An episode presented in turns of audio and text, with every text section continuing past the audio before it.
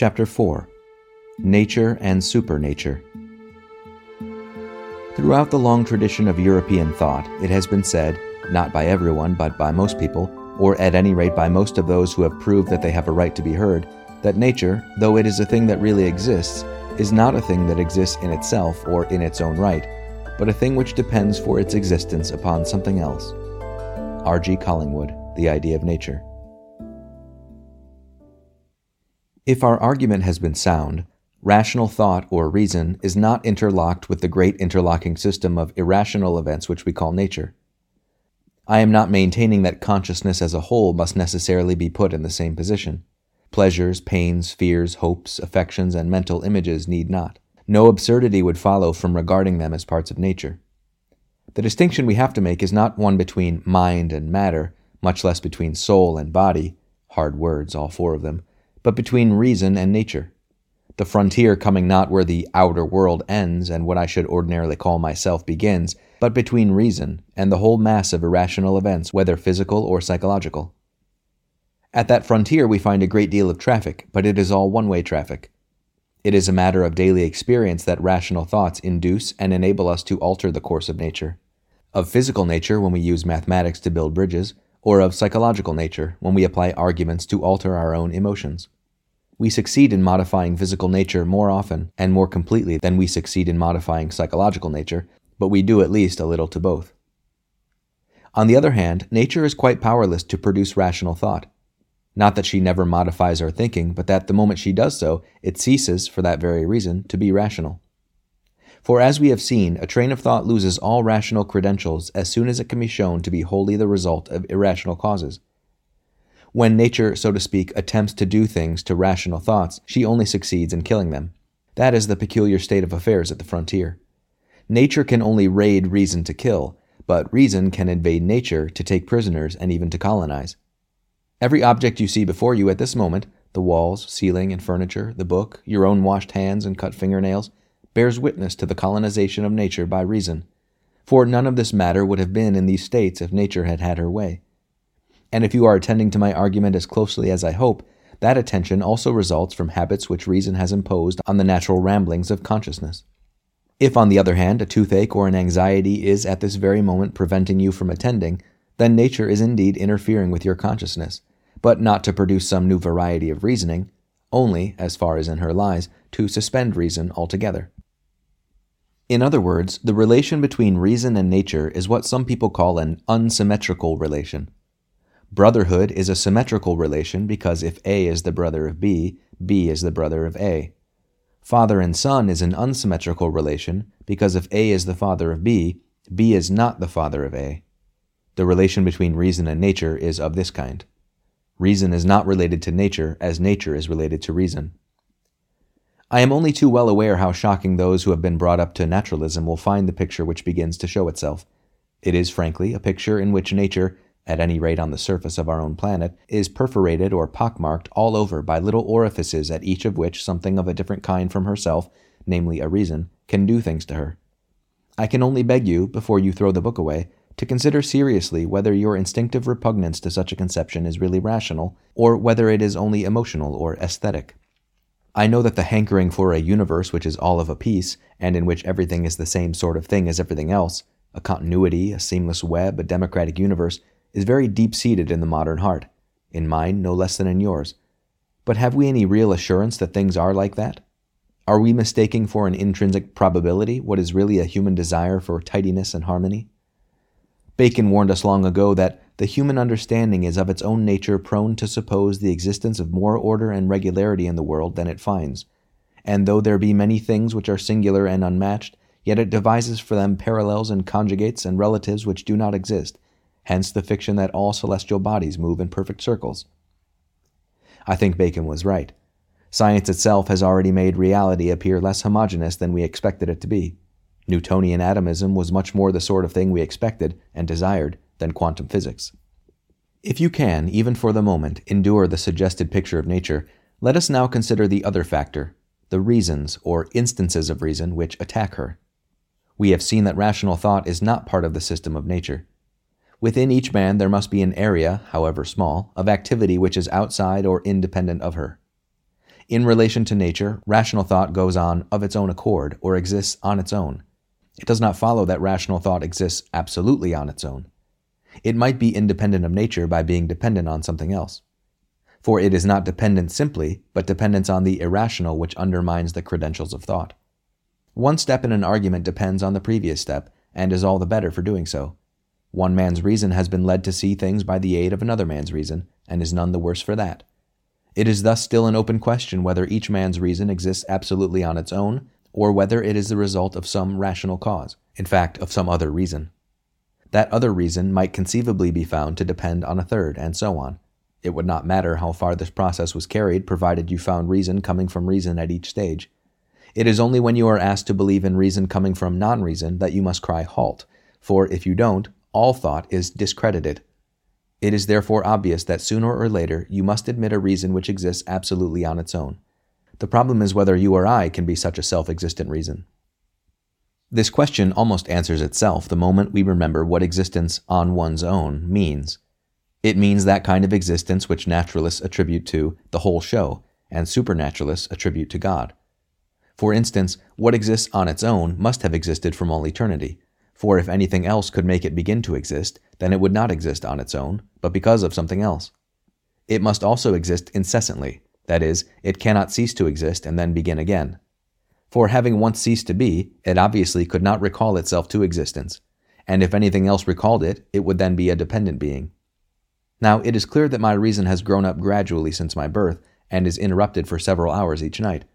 I therefore cannot be that eternal self existent reason which neither slumbers nor sleeps. Yet if any thought is valid, such a reason must exist, and must be the source of my own imperfect and intermittent rationality. Human minds, then, are not the only supernatural entities that exist. They do not come from nowhere. Each has come into nature from supernature. Each has its taproot in an eternal, self existent rational being whom we call God. Each is an offshoot, or spearhead, or incursion of that supernatural reality into nature. Some people may here raise the following question if reason is sometimes present in my mind and sometimes not, then instead of saying that I am a product of eternal reason, would it not be wiser to say simply that eternal reason itself occasionally works through my organism, leaving me a merely natural being? A wire does not become something other than a wire because an electric current has passed through it. But to talk thus is, in my opinion, to forget what reasoning is like. It is not an object which knocks against us, nor even a sensation which we feel. Reasoning doesn't happen to us, we do it. Every train of thought is accompanied by what Kant called the I think. The traditional doctrine that I am a creature to whom God has given reason, but who is distinct from God, seems to me much more philosophical than the theory that what appears to be my thinking is only God's thinking through me. On the latter view, it is very difficult to explain what happens when I think correctly but reach a false conclusion because I have been misinformed about facts. Why God, who presumably knows the real facts, should be at the pains to think one of his perfectly rational thoughts through a mind in which it is bound to produce error, I do not understand. Nor indeed do I understand why, if all my valid thinking is really God's, he should either himself mistake it for mine, or cause me to mistake it for mine. It seems much more likely that human thought is not God's, but God kindled. I must hasten, however, to add that this is a book about miracles, not about everything. I am attempting no full doctrine of man, and I am not in the least trying to smuggle in an argument for the immortality of the soul. The earliest Christian documents give a casual and unemphatic assent to the belief that the supernatural part of a man survives the death of the natural organism, but they are very little interested in the matter. What they are intensely interested in is the restoration or resurrection of the whole composite creature by a miraculous divine act, and until we have come to some conclusion about miracles in general, we shall certainly not discuss that. At this stage, the supernatural element in man concerns us solely as evidence that something beyond nature exists. The dignity and destiny of man have, at present, nothing to do with the argument. We are interested in man only because his rationality is the little telltale rift in nature which shows that there is something beyond or behind her. In a pond whose surface was completely covered with scum and floating vegetation, there might be a few water lilies, and you might of course be interested in them for their beauty. But you might also be interested in them because from their structure you could deduce that they had stalks underneath which went down to roots in the bottom. The naturalist thinks that the pond, nature, the great event in spacetime, is of an infinite depth, that there is nothing but water however far you go down. My claim is that some of the things on the surface, that is, in our experience, show the contrary. These things, rational minds, reveal on inspection that they at least are not floating but attached by stalks to the bottom. Therefore, the pond has a bottom. It is not pond, pond forever. Go deep enough and you will come to something that is not pond, to mud and earth, and then to rock, and finally the whole bulk of earth and the subterranean fire. At this point, it is tempting to try whether naturalism cannot still be saved. I pointed out in Chapter 2 that one could remain a naturalist and yet believe in a certain kind of God, a cosmic consciousness to which the whole show somehow gave rise, what we might call an emergent God. Would not an emergent God give us all we need? Is it really necessary to bring in a supernatural God, distinct from and outside the whole interlocked system? Notice, modern reader, how your spirits rise, how much more at home you would feel with an emergent than with a transcendent God, how much less primitive, repugnant, and naive the emergent conception seems to you, for by that, as you will see later, there hangs a tale. But I'm afraid it will not do. It is, of course, possible to suppose that when all the atoms of the universe got into a certain relation, which they were bound to get into sooner or later, they would give rise to a universal consciousness, and it might have thoughts, and it might cause those thoughts to pass through our minds. But unfortunately, its own thoughts, on this supposition, would be the product of irrational causes, and therefore, by the rule which we use daily, they would have no validity. This cosmic mind would be, just as much as our own minds, the product of mindless nature. We have not escaped from the difficulty, we have only put it a stage further back. The cosmic mind will help us only if we put it at the beginning, if we suppose it to be not the product of the total system, but the basic, original, self existent fact which exists in its own right. But to admit that sort of cosmic mind is to admit a God outside nature, a transcendent and supernatural God. This route, which looked like offering an escape, really leads us round again to the place we started from. There is then a God who is not a part of nature, but nothing has yet been said to show that he must have created her. Might God and nature be both self existent and totally independent of each other? If you thought they were, you would be a dualist, and would hold a view which I consider manlier and more reasonable than any form of naturalism. You might be many worse things than a dualist, but I do not think dualism is true. There is an enormous difficulty in conceiving two things which simply coexist and have no other relation. If this difficulty sometimes escapes our notice, that is because we are the victims of picture thinking. We really imagine them side by side in some kind of space. But of course, if they were both in a common space, or a common time, or in any kind of common medium whatever, they would both be parts of a system, in fact, of a nature. Even if we succeed in eliminating such pictures, the mere fact of our trying to think of them together slurs over the real difficulty because, for that moment anyway, our own mind is the common medium. If there can be such a thing as sheer otherness, if things can coexist and no more, it is at any rate a conception which my mind cannot form and in the present instance it seems specially gratuitous to try to form it, for we already know that God and nature have come into a certain relation. They have at the very least a relation, almost in one sense, a common frontier, in every human mind. The relations which arise at that frontier are indeed of a most complicated and intimate sort. That spearhead of the supernatural which I call my reason links up with all my natural contents, my sensations, emotions, and the like, so completely that I call the mixture by the single word me. Again, there is what I have called the unsymmetrical character of the frontier relations. When the physical state of the brain dominates my thinking, it produces only disorder. But my brain does not become any less a brain when it is dominated by reason. Nor do my emotions and sensations become any the less emotions and sensations. Reason saves and strengthens my whole system, psychological and physical, whereas that whole system, by rebelling against reason, destroys both reason and itself. The military metaphor of a spearhead was apparently ill chosen. The supernatural reason enters my natural being not like a weapon, more like a beam of light which illuminates, or a principle of organization which unifies and develops. Our whole picture of nature being invaded, as if by a foreign enemy, was wrong. When we actually examine one of these invasions, it looks much more like the arrival of a king among his own subjects, or a mahout visiting his own elephant. The elephant may run amok, nature may be rebellious. But from observing what happens when nature obeys, it is almost impossible not to conclude that it is her very nature to be a subject. All happens as if she had been designed for that very role. To believe that nature produced God, or even the human mind, is, as we have seen, absurd. To believe that the two are both independently self existent is impossible. At least the attempt to do so leaves me unable to say that I am thinking of anything at all. It is true that dualism has a certain theological attraction. It seems to make the problem of evil easier. But if we cannot, in fact, think dualism out to the end, this attractive promise can never be kept, and I think there are better solutions of the problem of evil. There remains then the belief that God created nature.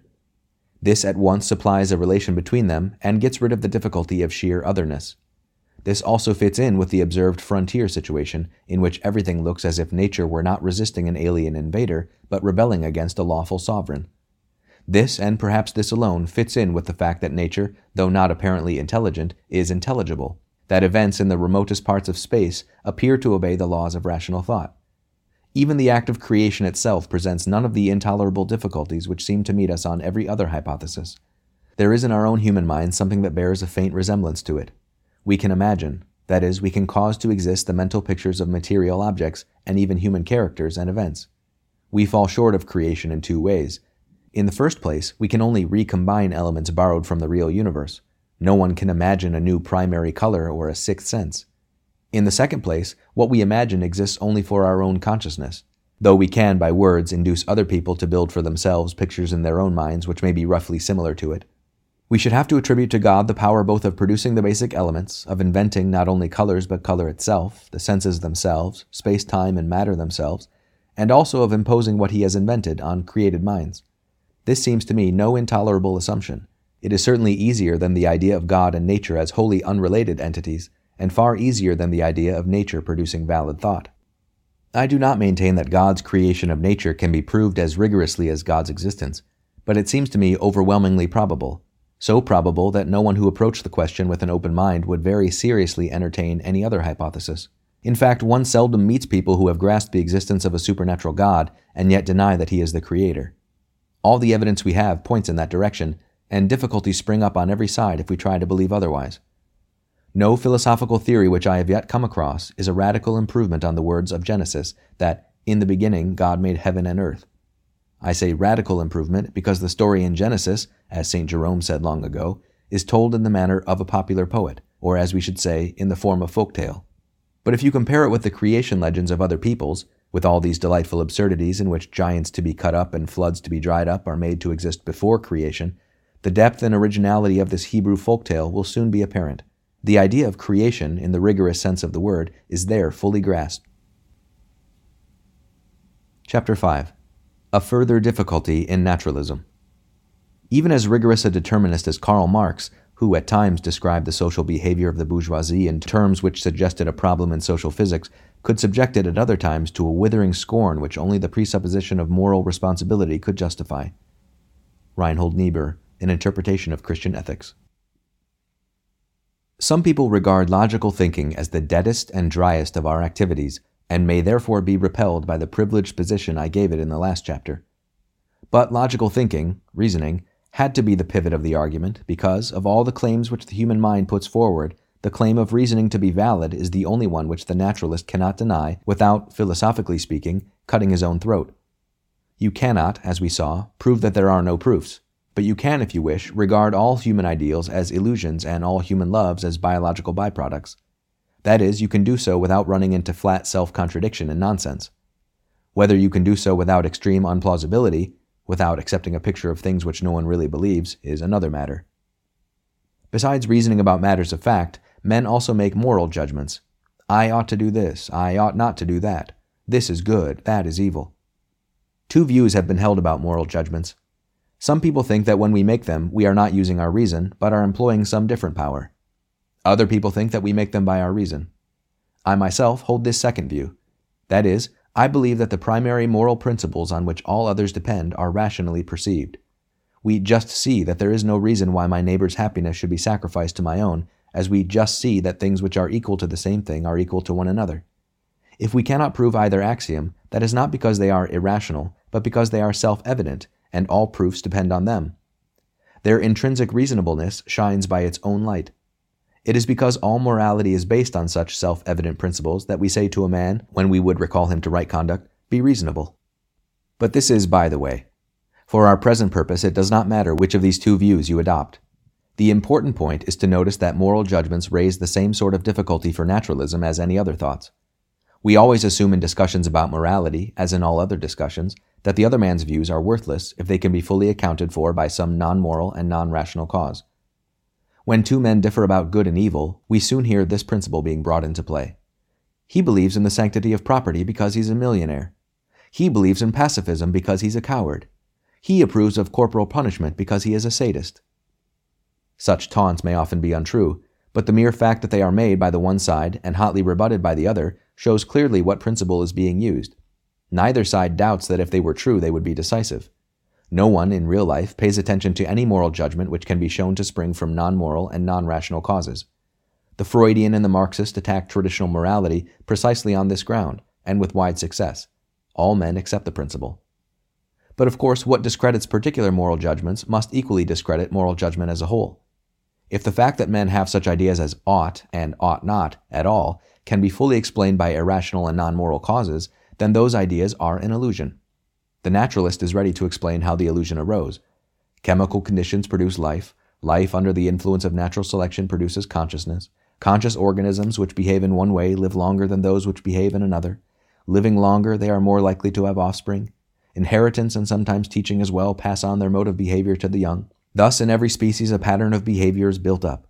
In the human species, conscious teaching plays a larger part in building it up, and the tribe further strengthens it by killing individuals who don't conform. They also invent gods who are said to punish departures from it. Thus, in time, there comes to exist a strong human impulse to conform. But since this impulse is often at variance with the other impulses, a mental conflict arises, and the man expresses it by saying, I want to do A, but I ought to do B. This account may or may not explain why men do in fact make moral judgments. It does not explain how they could be right in making them. It excludes, indeed, the very possibility of their being right. For when men say, I ought, they certainly think they are saying something, and something true, about the nature of the proposed action, and not merely about their own feelings. But if naturalism is true, I ought is the same sort of statement as I itch or I'm going to be sick. In real life, when a man says I ought, we may reply, Yes, you're right, that is what you ought to do, or else, no, I think you're mistaken. But in a world of naturalists, if naturalists really remembered their philosophy out of school, the only sensible reply would be, Oh, are you? All moral judgments would be statements about the speaker's feelings, mistaken by him for statements about something else, the real moral quality of his actions, which does not exist. Such a doctrine, I have admitted, is not flatly self contradictory. The naturalist can, if he chooses, brazen it out. He can say, Yes, I quite agree that there is no such thing as wrong and right. I admit that no moral judgment can be true or correct, and consequently that no one system of morality can be better or worse than another. All ideas of good and evil are hallucinations, shadows cast on the outer world by the impulses which we have been conditioned to feel. Indeed, many naturalists are delighted to say this. But then they must stick to it, and fortunately, though inconsistently, most real naturalists do not. A moment after they have admitted that good and evil are illusions, you will find them exhorting us to work for posterity, to educate, revolutionize, liquidate, live and die for the good of the human race. A naturalist like Mr. H. G. Wells has spent a long life doing so with passionate eloquence and zeal. But surely this is very odd. Just as all the books about spiral nebulae, atoms, and cavemen would really have led you to suppose that the naturalists claimed to be able to know something, so all the books in which naturalists tell us what we ought to do would really make you believe that they thought some ideas of good, their own, for example, to be somehow preferable to others. For they write with indignation like men proclaiming what is good in itself and denouncing what is evil in itself, and not at all like men recording that they personally like mild beer, but some people prefer bitter. Yet if the oughts of Mr. Wells and, say, Franco are both equally the impulses which nature has conditioned each to have, and both tell us nothing about any objective right or wrong, whence is all the fervor? Do they remember while they are writing thus that when they tell us we ought to make a better world, the words ought and better must, on their own showing, refer to an irrationally conditioned impulse which cannot be true or false any more than a vomit or a yawn.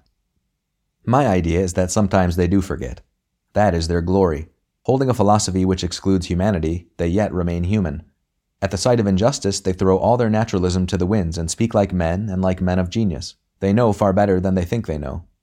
But at other times, I suspect, they are trusting in a supposed way of escape from their difficulty. It works, or seems to work, like this.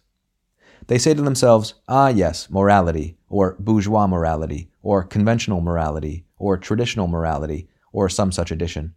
Morality is an illusion, but we have found out what modes of behavior will in fact preserve the human race alive. That is the behavior we are pressing you to adopt. Pray don't mistake us for moralists. We are under an entirely new management.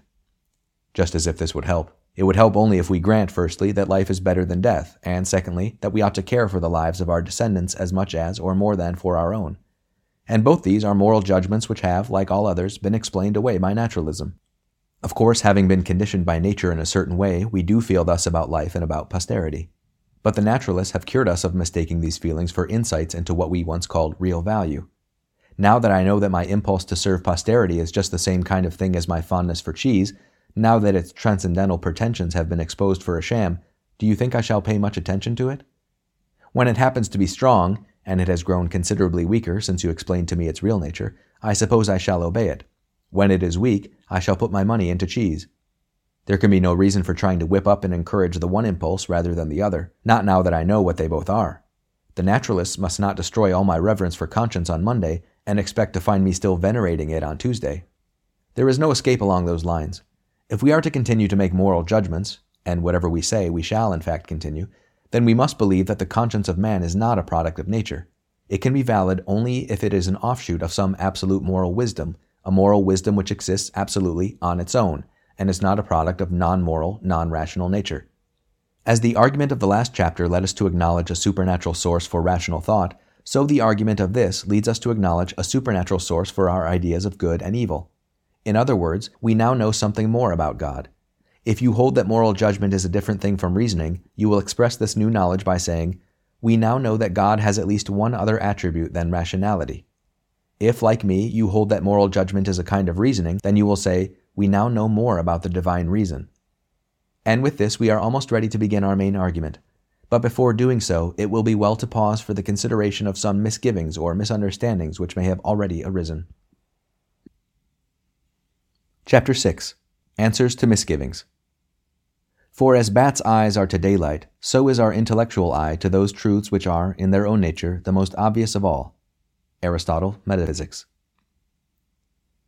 It must be clearly understood that the argument so far leads to no conception of souls or spirits, words I have avoided, floating about in the realm of nature with no relation to their environment.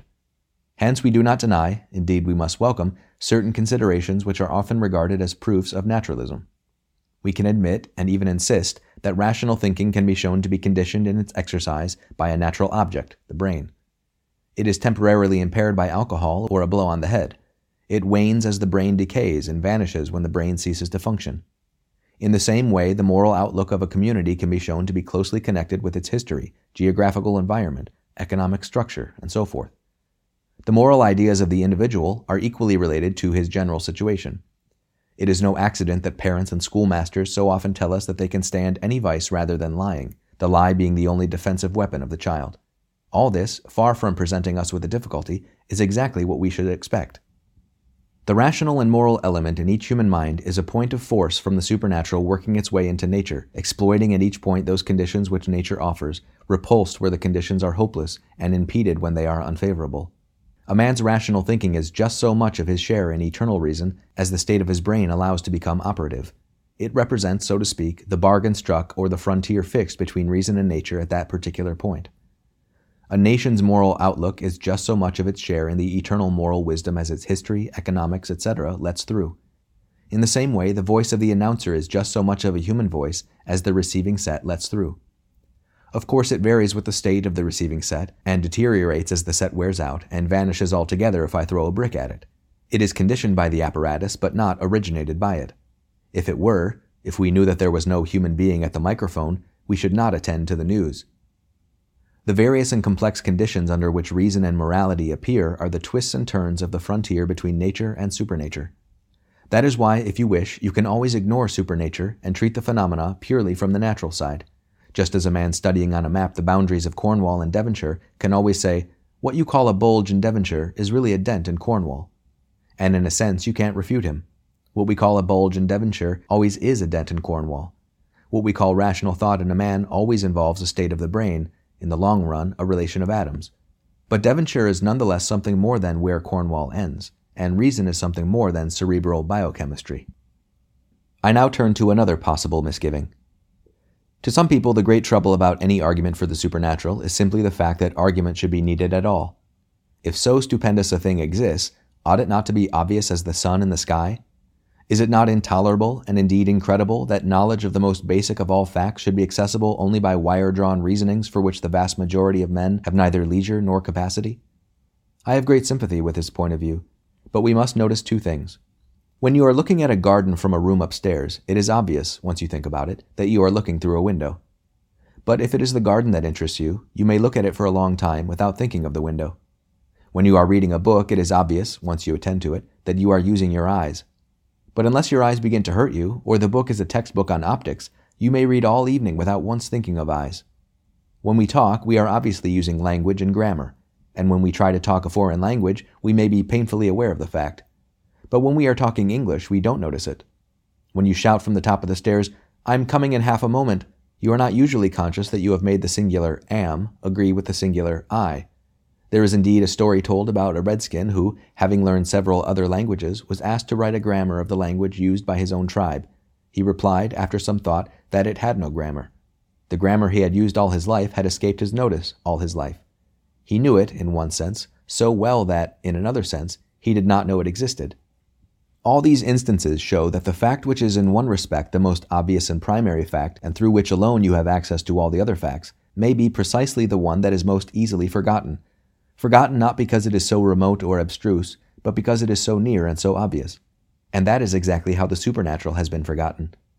The naturalists have been engaged in thinking about nature. They have not attended to the fact that they were thinking. The moment one attends to this, it is obvious that one's own thinking cannot be merely a natural event and that therefore something other than nature exists. The supernatural is not remote and abstruse, it is a matter of daily and hourly experience, as intimate as breathing. Denial of it depends on a certain absent mindedness. But this absent mindedness is in no way surprising. You do not need, indeed you do not wish, to be always thinking about windows when you are looking at gardens, or always thinking about eyes when you are reading. In the same way, the proper procedure for all limited and particular inquiries is to ignore the fact of your own thinking and concentrate on the object. It is only when you stand back from particular inquiries and try to form a complete philosophy that you must take it into account. For a complete philosophy must get in all the facts. In it, you turn away from specialized or truncated thought to total thought. And one of the facts total thought must think about is thinking itself. There is thus a tendency in the study of nature to make us forget the most obvious fact of all. And since the 16th century, the minds of men have been increasingly turned outward, to know nature and to master her. They have been increasingly engaged on those specialized inquiries for which truncated thought is the correct method. It is therefore not in the least astonishing that they should have forgotten the evidence for the supernatural. The deeply ingrained habit of truncated thought, what we call the scientific habit of mind, was indeed certain to lead to naturalism, unless this tendency were continually corrected from some other source. But no other source was at hand, for during the same period, men of science were coming to be metaphysically and theologically uneducated. That brings me to the second consideration. The state of affairs in which ordinary people can discover the supernatural only by abstruse reasoning is recent and, by historical standards, abnormal. All over the world, until quite modern times, the direct insight of the mystics and the reasonings of the philosophers percolated to the mass of the people by authority and tradition. They could be received by those who were no great reasoners themselves in the concrete form of myth and ritual and the whole pattern of life. In the conditions produced by a century or so of naturalism, Plain men are being forced to bear burdens which plain men were never expected to bear before. We must get the truth for ourselves or go without it. There may be two explanations for this. It might be that humanity, in rebelling against tradition and authority, have made a ghastly mistake, a mistake which will not be the less fatal because the corruptions of those in authority rendered it very excusable. On the other hand, it may be that the power which rules our species is at this moment carrying out a daring experiment could it be intended that the whole mass of the people should now move forward and occupy for themselves those heights which were once reserved only for the sages? Is the distinction between wise and simple to disappear because all are now expected to become wise? If so, our present blunderings would be but growing pains. But let us make no mistake about our necessities. If we are content to go back and become humble plain men obeying a tradition, well. If we are ready to climb and struggle on till we become sages ourselves, better still. But the man who will neither obey wisdom in others nor adventure for her himself is fatal. A society where the simple many obey the few seers can live. A society where all were seers could live even more fully. But a society where the mass is still simple, and the seers are no longer attended to, can achieve only superficiality, baseness, ugliness, and in the end, extinction. On or back we must go. To stay here is death. One other point that may have raised doubt or difficulty should here be dealt with. I have advanced reasons for believing that a supernatural element is present in every rational man. The presence of human rationality in the world is therefore a miracle by the definition given in chapter 2. On realizing this, the reader may excusably say, Oh, if that's all he means by a miracle, and fling the book away. But I ask him to have patience. Human reason and morality have been mentioned not as instances of miracle, at least not of the kind of miracle you wanted to hear about, but as proofs of the supernatural. Not in order to show that nature ever is invaded, but that there is a possible invader. Whether you choose to call the regular and familiar invasion by human reason a miracle or not is largely a matter of words. Its regularity, the fact that it regularly enters by the same door, human sexual intercourse, may incline you not to do so. It looks as if it were, so to speak, the very nature of nature to suffer this invasion. But then we might later find that it was the very nature of nature to suffer miracles in general. Fortunately, the course of our argument will allow us to leave this question of terminology on one side. We are going to be concerned with other invasions of nature, with what everyone would call miracles. Our question could, if you liked, be put in the form Does supernature ever produce particular results in space and time except through the instrumentality of human brains acting on human nerves and muscles? I have said particular results because, on our view, nature as a whole is herself one huge result of the supernatural. God created her. God pierces her wherever there is a human mind. God presumably maintains her in existence. The question is whether he ever does anything else to her. Does he, besides all this, ever introduce into her events of which it would not be true to say, this is simply the working out of the general character which he gave to nature as a whole in creating her? Such events are what are popularly called miracles, and it will be in this sense only that the word miracle will be used for the rest of the book.